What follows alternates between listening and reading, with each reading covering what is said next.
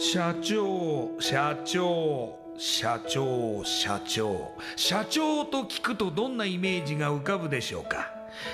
近寄りがたい偉い人？それとも百戦錬磨？本当にそうでしょうか？社長は会社の顔。多くの責任と悩みを抱えながらどんな時でも毅然としていなければならない。それが社長です。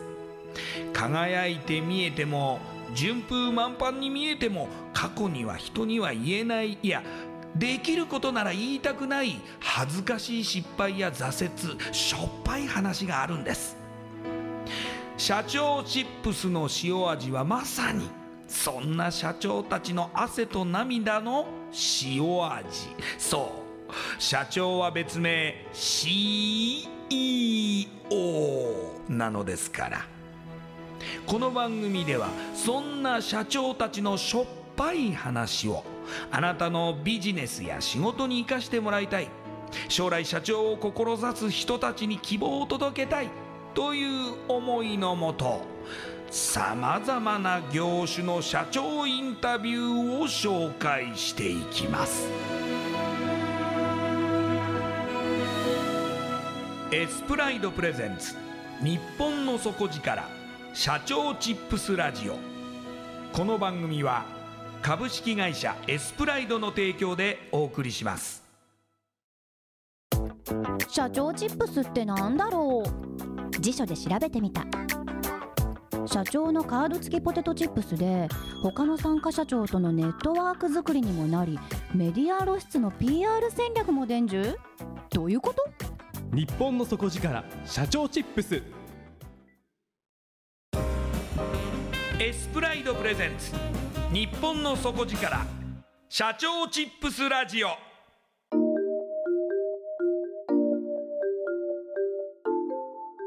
エスプライドプレゼンツ日本の底力。社長チップスラジオ。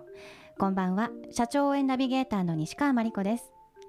今夜のゲストはアウルス株式会社代表取締役佐藤礼二さんです。佐藤社長よろしくお願いします。よろしくお願いします。ではまずはじめに私の方から佐藤社長のプロフィールご紹介させてください、はい。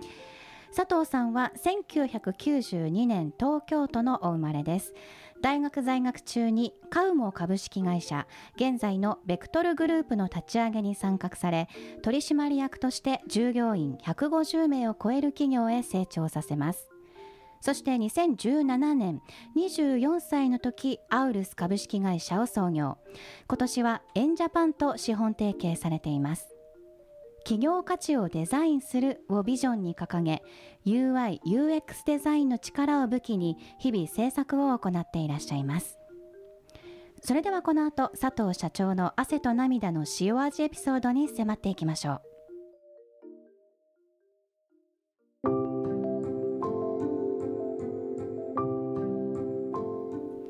佐藤さん、はい。まず大学在学中にすでにもう会社に、まあ、立ち上げに参画されると。カウモ株式会社というところですが何を行っていらっしゃった会社ですか？こちらはですねキュレーションメディアまあイメージしやすいところで言うとお何かこう検索をした時にですね、まあ、まとめサイトのような形で、えー情報をを載せているそのようなあーサービスサイトを運営する会社ですねなるほど。その立ち上げっていうことなんですが、はい。そもそも割とその就職して、はい。新卒1年目でというルートをたどらなかったのは何か理由があるんでしょうか？そうですね。あまりその就職っていうもちろん就活とか少ししてみたんですけども、はい。何かこう、まあ、自分のキャラクター的にも、まあ、そういうのは、まあ、合わないんじゃないかなっていうあまりなんでしょう社会人として求められるようなスキル普通に、えー細かい作業ができるであったり ToDo 管理ができるだとかアポの日程間違えないであったりとか、はい。そういうのが 私にはこうなかったので、えはいえー少しちょっと一般社員としてやっていくのは厳しいかなと、まあ、大学生、まあ、その高校生ぐらいからちょっと気づいていたんですね。なんで、なんかあのー企業であったりだとかそういったスタートアップに飛び込んでいくということも、まあ、何ら不安であったりとか何らも疑問を持たずにこれしかないかなっていうふうに思ってましたね。そう思っているさなかそのはい。声掛けがあったということですか、そうですね。そのその時の代表も、まあ、大学時代のまあ友人でして彼が先に始めていたんですが、まあ、さ正確にまあ参画という形ではない立ち上げという形ではないんですけども、ええ。まあ、ほぼほぼ立ち上げのフェーズで入ってっていうところで、はい、でも立ち上げに参画される中で取締役になるということは非常にそうですねまあ重要なポジションでしたよね。まあそうだったと思いますね。はい。うんそのまあ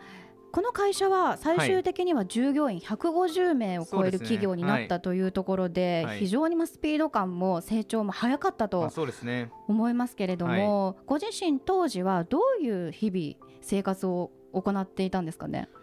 日々の生活は本当に、まあ、あのもうオフィスに寝泊まりして、はいまあもうそれをブラック企業というのであれば、はい。これほどにブラック企業はなかったと思うんですけども、うん。まあ、私はそれがまあ本当に振り返れば楽しかったですし、うん。えーまあ朝まから晩まで働いてですねそのままオフィスで寝るみたいな形で、えー日夜過ごしておりましたね。私の業務はその、お主にはあー150名の従業員というのは、まあ、アルバイトさんを含むんですけども、まあ、アルバイトの採用っていうのはこうそのメディアの時はいかにコンテンツを量を作れるかっていったところ非常に重要なポイントでして、えー大学をいろんな放送研究会であったりとかアナウンス研究会、広告研究会、そういうところ回って、まあ、うちで仕事しませんかみたいなところで、僕がこう講演をしてですね、えええー来てもらえるような、まあ、そんなような仕事をしてましたね。はい、ということは割とその大学生にもそのまあメッセージを伝えたりとかそ,、ねの採用をしたりする仕事もしていたと。はい。はい。でそのお仕事をする中で、はいまあ、1年半ぐらいと伺ってますけれども、次第に、まあ、企業はい。にも興味を持ち始めるということで、2017年24歳ではい。現在のアウルスを、はいまあ、創業されるわけですはい。よね、はい。はい。じゃあもう自分がやるしかないなっていう考えには自然に至ったんですか？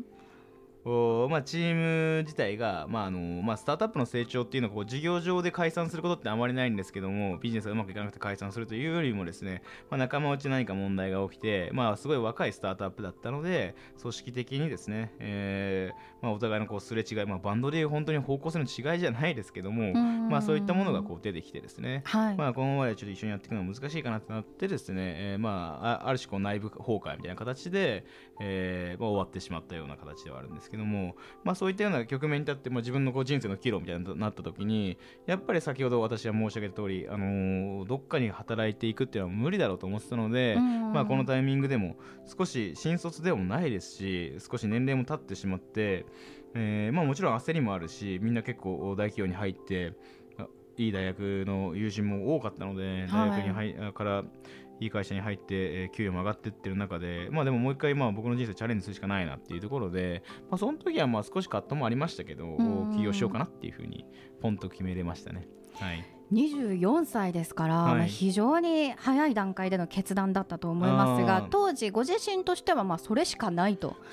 いう思いだったということですね。しそんな若いというイメージもなかったですね。僕らの周りにはもう普通に19とかで起業してる友達とかも多く成功してる人もいたのでうん。むしろ遅いぐらいで今やらないとっていうふうには思ってましたね。まあ周囲の影響っていうのも非常に大きいのかもしれませんが、実際では起業しました、はい実情はいかがでした それはもうですね。いやもう本当にまあカモの時っていうのはあのー資金調達とかもしていて、はい。実際お金もあったんで、はい。最低限の給与から始まるわけですけども僕が起業したアウルスという会社はですねあの資金調達もせずにですね母親から借りたお金と 僕の本当にビビたる貯金から始めて、まあ、すぐそんなのなくなっちゃうわけですね。本当にもうすっからかんになってどうしようかっていうと今日明日本当に食べるためのお金がないみたいなところで、うんうんうん。えーもう近くにですね、あのー自分たちが借りてた、あのーレンタルオフィスのですね近くに、えーまあ、ちょっとした居酒屋があって、まあ、その居酒屋は500円でですね、えー本当にもう薄いこんな薄いサバあるっていうぐらい薄いサバの味噌煮とはい、あの1センチもないぐらい。もうな1センチもないですね。もうサバなのか味噌なのか分かんないような ものとですね、まあ、そこはもういいんですよ、ではい。そこはもう我々のメインではなくてはい、あのご飯と,、えー、と味噌汁とうん。卵、これが食べ放題なんですよ500円で。卵？卵も食べれるんですこれタンパク質じゃないですか。はい。生きるに相当な必要なエネルギー、はいはいはい。これをですねもう卵とご飯をですね炭水化物とタンパク質取れますんで。ではい。味噌汁の中に入ってるわかめですね、はい。これでまあミネラルも取れますんで。それ食べ放題なんでね。あのずーっともうそれをですねもう11時半から店が開くんですけど、ええ。もうその時間だけはもう1日の500円かけて、えー、全てのエネルギーを取るぐらいの勢いでですねひたすらもう食事に時間をかけてですねお昼で一日の食事を済まそうと。取り切る。じゃないともうお金がなくなっちゃうんで。なるほど。はいそれで1年あの1か月の本当に固定費をですね 500×30 にできできないかと。1万5000円生活できないかと。毎日の、はい。え卵とご飯だけってこと卵ですか？だけですね、はいすでもごういひたすらそれをやって味噌汁を飲んでみたいなはまあ生活をしていて不不安で不安でしょうがないんで、はい、うーんというのは、やはりその、えっと、最初何の事業で起業したんですかね？あのアウルスはですね最初はそのメディアの授業カウモで、えー得た知見とかもあったのでカウモとは違う領域で探偵のですね、はい。えー食べログとかイメージしやすいと思うんですけどあー。ああいうお客様があー飲食店様をこう評価するみたいな、うん。それのですね探偵バージョンをやろうと思ったんですね。この業界においてこのウェブサービスの中で探偵をレーティングするサービスなんてはなかったので探偵のもうポータルサイトで作ってやろうと思ったんですね、でへー。一緒にアイデアも面白かったんですけど、まあそれうまくいかなかったんですけど、はい。まあ、それが全然稼げなくて、はい。まあ、それををやる上でこうどうにかして飯を食っていかなきゃいけないというところでですね、えー今やってる UIUX のおデザインであったりとか開発っていうのをですねやっていくようになっていったらっていうのはまあうちのアウルスかなっていうところですね。いやーでもその当時その一日の食事、生卵とご飯はいはいにまあはい。全てをかけて、エネルでギーを。それで全て吸収して、はい。でまあ新しいアイデア事業のアイデアを絞り出して今があると。まあというよりもですねまあそれもまあかっこよく言うとそうなんですけどもうん。本当に食事をするためにですね、うん。えーデザイン開発をですね、えー、ともう一人の取締役の菊池という人間がその後入ってくれるんですけども、まあ、彼を中心にですね始まっていったのがこのアウルスの起こりっていうところですね。はいで今の、まあ、事業内容 UIUX デザインの力を武器に日々そのウェブの制作などを行っていらっしゃると思うんですけれども、具体的に佐藤社長から事業内容を伺ってもいいですか？そうですね。我々は、まああのクライアントさんのですね、まあ、企業価値をデザインするっていうのをこうビジョンに掲げているわけですけども、まあ、これはもう何かっていうとデザインっていうのも講義の意味で、うん。えーまあ、設計であったりとか、まあ、そういった意味合いをこう含んでいるんですが例えば、まあ、分かりやすいところで言うとお EC サイトとかですね、まあ、はい。Amazon とか皆さんこうご利用されるシーンも多いと思うんですけども Amazon とかで例えばボタンの配置であったりとかどういう画面を出すかによっては、まあ、購入率が変わって、まあ、売り上げが変わる。なので我々は結構そのビジネスにおける売り上げであったりとかあー例えばあとオペレーションのおコストがアルバイトさん10人で行っているようなシステムであったりとか、はそういったのをデザイン開発を通してですね、えー削減ないしは収益であればあー増益、えーっていうのを実現しているんですね。なので単純な見てくれのデザインがおしゃれになったであったりとか、はい。えーかっこよくなったかわいくなったねっていう話ではなく、うんクライアントさんのですね、えー企業価値が高まる企業価値をデザインする、まあ、そのような事業をビジネスの観点であったりデザインクリエイティブの観点であったり開発の観点、まあ、この3本柱で見ながらですねものを作ってるっていうのをなりわいとしています。いや今のお話はい。伺っていると、それぞれの専門家が必要な事業かなと思うんですけれどもそ,、の会社の中にいらっしゃるということですか、そうですね。うちの中にもデザイナーもおエンジニアもおプランナーもディレクターもお全部いますね。それは、えー、とどうやって、まあ、一緒にやろうぜっていうので、まあ、見つけていったんですか？そうのメンバーたちはあ基本的にまあ初期のメンバーっていうのは知り合いであったりとか友人から始まっていくんですが今はですねこう制作業界の中で、えーなんでしょう制作業界っていうのはこう下請け孫請けみたいなこういう昇流構造になってるわけですね。で下請けの人たちっていうのは本当にいいものを作っていても、うん。やはりそのクライアントさんに会うこともできないので、はい。いえーいいものを作ってこういうの違うのになこういうの課題だと思うんだけどなっていうのを言うこともなく言われたものを作らなくてはならない。これはもうビジネスのパワーバランスの昇流的にですね、まあ、はいそういうような内情がありますと、まあ、そういう人たちに対して、えー我々、えーまあ、そのビジネスとデザインと開発のその3本柱立たせてクライアント様の企業価値をデザインししていくっていうことをビジョンとして出していて、はい。直接お仕事を受けることが、まあ、99%なんですね。ええ。だからあなたが持っている思いをですねそのまま伝えていきましょうっていうようなことをお弊社はこの業界の中ではまあ珍しいんですね。結構代理店様いらっしゃってへ、えー仕事いただくっていうようなこの省流の中では直接やります、まあ、その代わり結果にコミットしますではないですけども、はい。本当に数値改善を本当に素晴らしい数値出してしまうので、まあ、そういったところに結構引かれて来てくださることが多いですね。なので初期のお5名以外のもう今はまあ数字もいますけどもメンバーはまあそういうところに引かれて来てくださっている方々が多いですね。うん。はい。そういう意味ではそのいくつもの会社を挟まないと、その一つのウェブサイトもできないようなシステムにも割とその、まあ、改善というか、はあの新しいまあ手法をまあ投げかけているという、まあ、やり方も取ってらっしゃる。まあねはい。まあ、やはりそうですね。その上流部分っていうふうに言ったりするんですけども、はい。一番そうどういうようなビジネスでウェブのプロダクトを作っていくかであったりとか、うん。その一番上の部分を考えてから実際何色にするかであったりとかそういうもう、んディティールの部分ですよね、まあ、はい。そういうところを一気通貫で考えれないと本当のプロダクトの細部に答えが宿っていたりとか、うんその上流部分が逆に違うとトンチンカなプロダクトを作ってしまうっていうのがあると思うんですけども、まあ、そういったものをお一気通貫で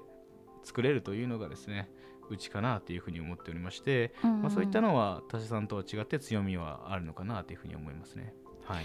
結構その一つの企業が、はい。そのまあコーポレートサイトを作るはいにあたっても、はい。割と多くのやり取りがあったりとあか、時間もかかるし、はい。しかもそのやりたい意図を汲み取るまでにも時間がかかったりとか、はい。すごくこう骨を折る作業だと思うんですけれども、それを一つの会社でやるとなると非常にまあ、まあ、チームワークが必要となると思いますけれども、それがやっぱりこう一社でまとまってるからこそ提供できると思い面も大きいんですかね？そうですね。基本的にこう分業であったりとかあーどんどんその省流が細分化していくと、うん。クライアント様の意図であったりとか正しくこう反映できなかったりするのでいいものができなかったりとか、はい。えー逆にですねその省流があるとその仕事をもらっているところからは歯向かえないみたいなことがあるんですけども我々は直接クライアントさんとお仕事させていただいているので、まあこの業界のタブーとされるのはオリエンテーションをいただいたものをはい、作らずにオリエン返しっていうのをするんですね。返しですね。これを作っても正直御社のビジネスになりません。やめましょうってことを僕らは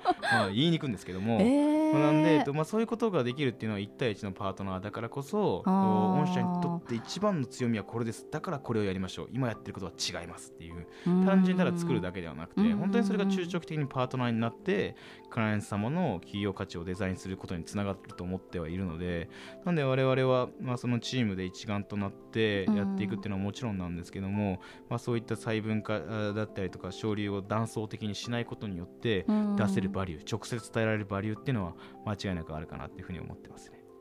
その、まあ、技術者とか、はい。それぞれの専門家が会社の中にいらっしゃるっていうお話だったんですけども、その営業自体はどなたがやってらっしゃるんですか？営業は基本的には私一人なんですが、あのー今は結構そのインバウンドでですね、えーいろいろな会社さんが弊社のことを見つけてくださって、えー。えーお問い合わせであったりとかご紹介してくださるので、まあ、非常に、えー私一人でも回る状態ではあるんですが今はエンジャパンと資本提携していて全国にあはい。2000人の営業マンがいますので、はい。そういったところからあ営業のおリードっていうのを取ってきて営業 PR 体制の確立っていうのをですね、えーしていければなというふうに思っております。そうですね。まさに今年エンはい。ジャパンと資本提携された、はい。ということなんですけれども、この先向かうところというのはどのあたりになるんですか、そうですね。やはりその制作業界の、まあ、悪しき昇流であったりとかクライアントさんに対して、まあある種不誠実なものを作ってもう中身も実はぐちゃぐちゃだしうん。最終的にビジネス売り上げ伸びないしうん。でもなんか営業のパワーでかっこよくなりましたねみたいな形をやってる事実があったりするので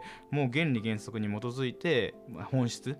あのまあ、本質っていうのを僕らは結構会社の中では大切にしている言葉なんですけども、まあ、あの何が正しいのかみたいなの唯一解は絶対あるのでそれに対してえ作ってお金もらってるから、まあ、やるかみたいな感じではなくですねどこまでいってもその唯一解クライアント様にとって一番ポジティブなものっていうそれは今違ければ違うっていうところも含めてですねうん。まあ、そういったものをどんどん出していってこのはい制作業界が嘘であったりとかずるっていうのが蔓延しているので、うん。そういうのを変えるアウルスが変えたっていうところまでですね、まあ、その日が来る日までですね、えー僕らは進んでいこうかなと思っております。でもその会社としての考え方は非常にまあフレキシブルな感じがすごくしたんですけど、こう今後例えばはい一緒に働きたいっはい。て思っているメンバーの、はい。なんだろう人物像みたいなところとかタイプってありますか？そうですね、えっと、もう明確にあって、はい。やっぱりそのアウトプット思考が強い方ですね、まあ、我々の場合クライアントさんからのおに結果を出してお金をもらっているっていうビジネスなのでクライアント様にとってビジネスにとって何がセンターピットになるかっていうことを考えて一番いいと思うものを出すっていうことに、まあ、ひたすら本気になれる人うん。とですね一緒に仕事したいなというふうに思ってますね。そのすべてに本気になれる人はいっていうのを見極めるためにいつもどうされてますか、そうですね。やっぱりその今営業していてもなんか課題感じることはありますかっていうこと営業例えば営業マンの採用であれば、ええ。まあ、例えばその単一商品しかないのでとはいって営業で成績上げなきゃいけないってなった時にうん。まあ、ある種この商品はクライアント様に向いてないなと思いながらも売りざるを得ないシーンって、まあうんうん。あーまあ正直あるとは思うんですね、うん。我々はそれを良しとはしないので、うん。まあ、逆に言うと我々はあのクライアントさんに対して最適なものをカスタマイズできる、まあ、コンサルティング的な要素を含む営業なのでこれがいいと思いますっていう1分の1を提案できるので常に1分の1を狙いに行ける、狙いに行くことが良いと思える。そこがすたとえしんどかったとしてもそれに喜びを感じれる人なのかどうかそれは今日々の営業の中でどう感じてますかっていうのを聞けばはい。分かると思います。嘘ついて苦しいですっていうのか まあでも楽に稼げていいですよみたいな売れるんでうん。みたいな感じで言うのかではうん。もう全然違いますしうん。それはデザイナーでもエンジニアでもうん。もう楽にこうどうせバックエンド分かんないだろうっつってプログラムバー書いて納品してもいいんですけどここの1行の処理によって世界が変わるんだと思ってこれがいいと思うんだっていうところにこだわれるかどうか、まあ、そういったところは開発の方は全部通じてですね。えーつながってくるんじゃないかなっていうところでどんな働き方してますかっていうのを聞けばある程度は分かると思いますね。あーはい。でも意外とその、まあ、優秀さみたいなところも非常に大事だと思うんですけれども、最終的にはやっぱり例えばまあ心だったりとか根性だったりとかはい。そのまあ気持ちの部分が非常に大きいんですかそうね。基本的にやはり、えー本当にそうだと思っていて、えーまあ、我々はこうスーパープレイヤーなんていうのはいないんですよ。うんうんまあ、なんでデザインができる人開発できる人あると思いますけどもその中でそのあと一歩どれだけ頑張れるかみたいなところに気持ちが入ってくる、はい。えーそのがアウトプットにつながってくると思うのでたとえどんなに優秀な人でもおまあちょちょいってやってサボっていいやこれで終わりっていう方では優秀な人は働きたくないですし、はい。まあ、我々そのブブラックなほど働けと言ってるわけではなくて、はい。すごいあのなんでしょうおフレックス制度があって、もう13時18時がコアタイムなんですけども、はい。まあ、その時間だったらいつでも働いていいよみたいな形で結構自由な働き方みたいなのはあるのでみんなあーすごい自由に働いてるんですけど、まあ、考え方としてはそういう、えー何をやりきるか何をなすのか何のために生きてるのかっていう話なのかなっていうふうに思います。うーん。なんかすごくこう、はまあ、かっこいいスタイリッシュな社長から意外な言葉が 聞けて、はい。とても良かったんですが、はい。あのままだその起業されて、まあ、2年、3年っていうところで、あのまあ、今後、若い方たちにメッセージっていうのもあれですが、はい。まあ、もっともっとその未来の社長が出てきてほしいという、まあ、社長チップスでは、まあ、メッセージ性を込めているので、はい。これから起業したいと考えている人に向けて佐藤社長のご経験からメッセージやアドバイスいただけますか？そうですね。まず、えー僕から何かを聞いて何が変わるようだったらダメだと思いますね。ななので、はい。社長が偉そうに言うことは基本無視でいいと思います。なのでもう全部無視。あなたがやりたいことを信じれることをあなたが人生をかけてなすべきことを自分の信念に従ってやるべきだと思います、うん。もうそれはもう家族もそうです。どうせ起業なんか失敗するよ。100人中100人がみんな言いますけども、うん。もうそんなのはもう無視でなんで僕が何を言っても無視でもう無視することをもう無視して、それはちょっと違いますけど、まあ、まあな何を言っても多分意味はないと思いますので、えー何も言いませんし何を言ってくるやつがいても全部無視してうん。突き進みましょう。う以上です。そのぐらい、まあ、本人の強い意志、そうです思いが全てだと。そうだと思います。いうことですね。なんかセミナーとか行ってはい。偉い人が偉い話をしてると思うんですけど、基本無視でいいと思います、はい、自分の信念に従おうっていう話ですね。そうおっしゃってて何ヶ月か経ったら佐藤社長がセミナーしてたらす、一人1万円でお願いしますみたいな、はい。あのすごく面白いですけれども、はい。でも非常に今日は楽しいお話聞けました、ありがとうございました。今夜のゲストはアウルス株式会社代表取締役佐藤玲二さんでした。ありがとうございました。ありがとうございますインパクトのある PR がしたいけどどうしたらいいのか。採用の時学生の印象に残せるようなものがあればな。社長同士のつながりを作りたいんですけど。社長さん悩んでいませんか？その悩み解決しましょう。日本の底力社長チップス。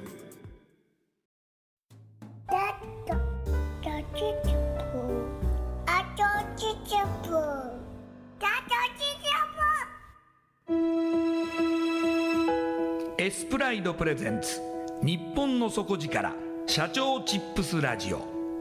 この番組は株式会社エスプライドの提供でお送りしました。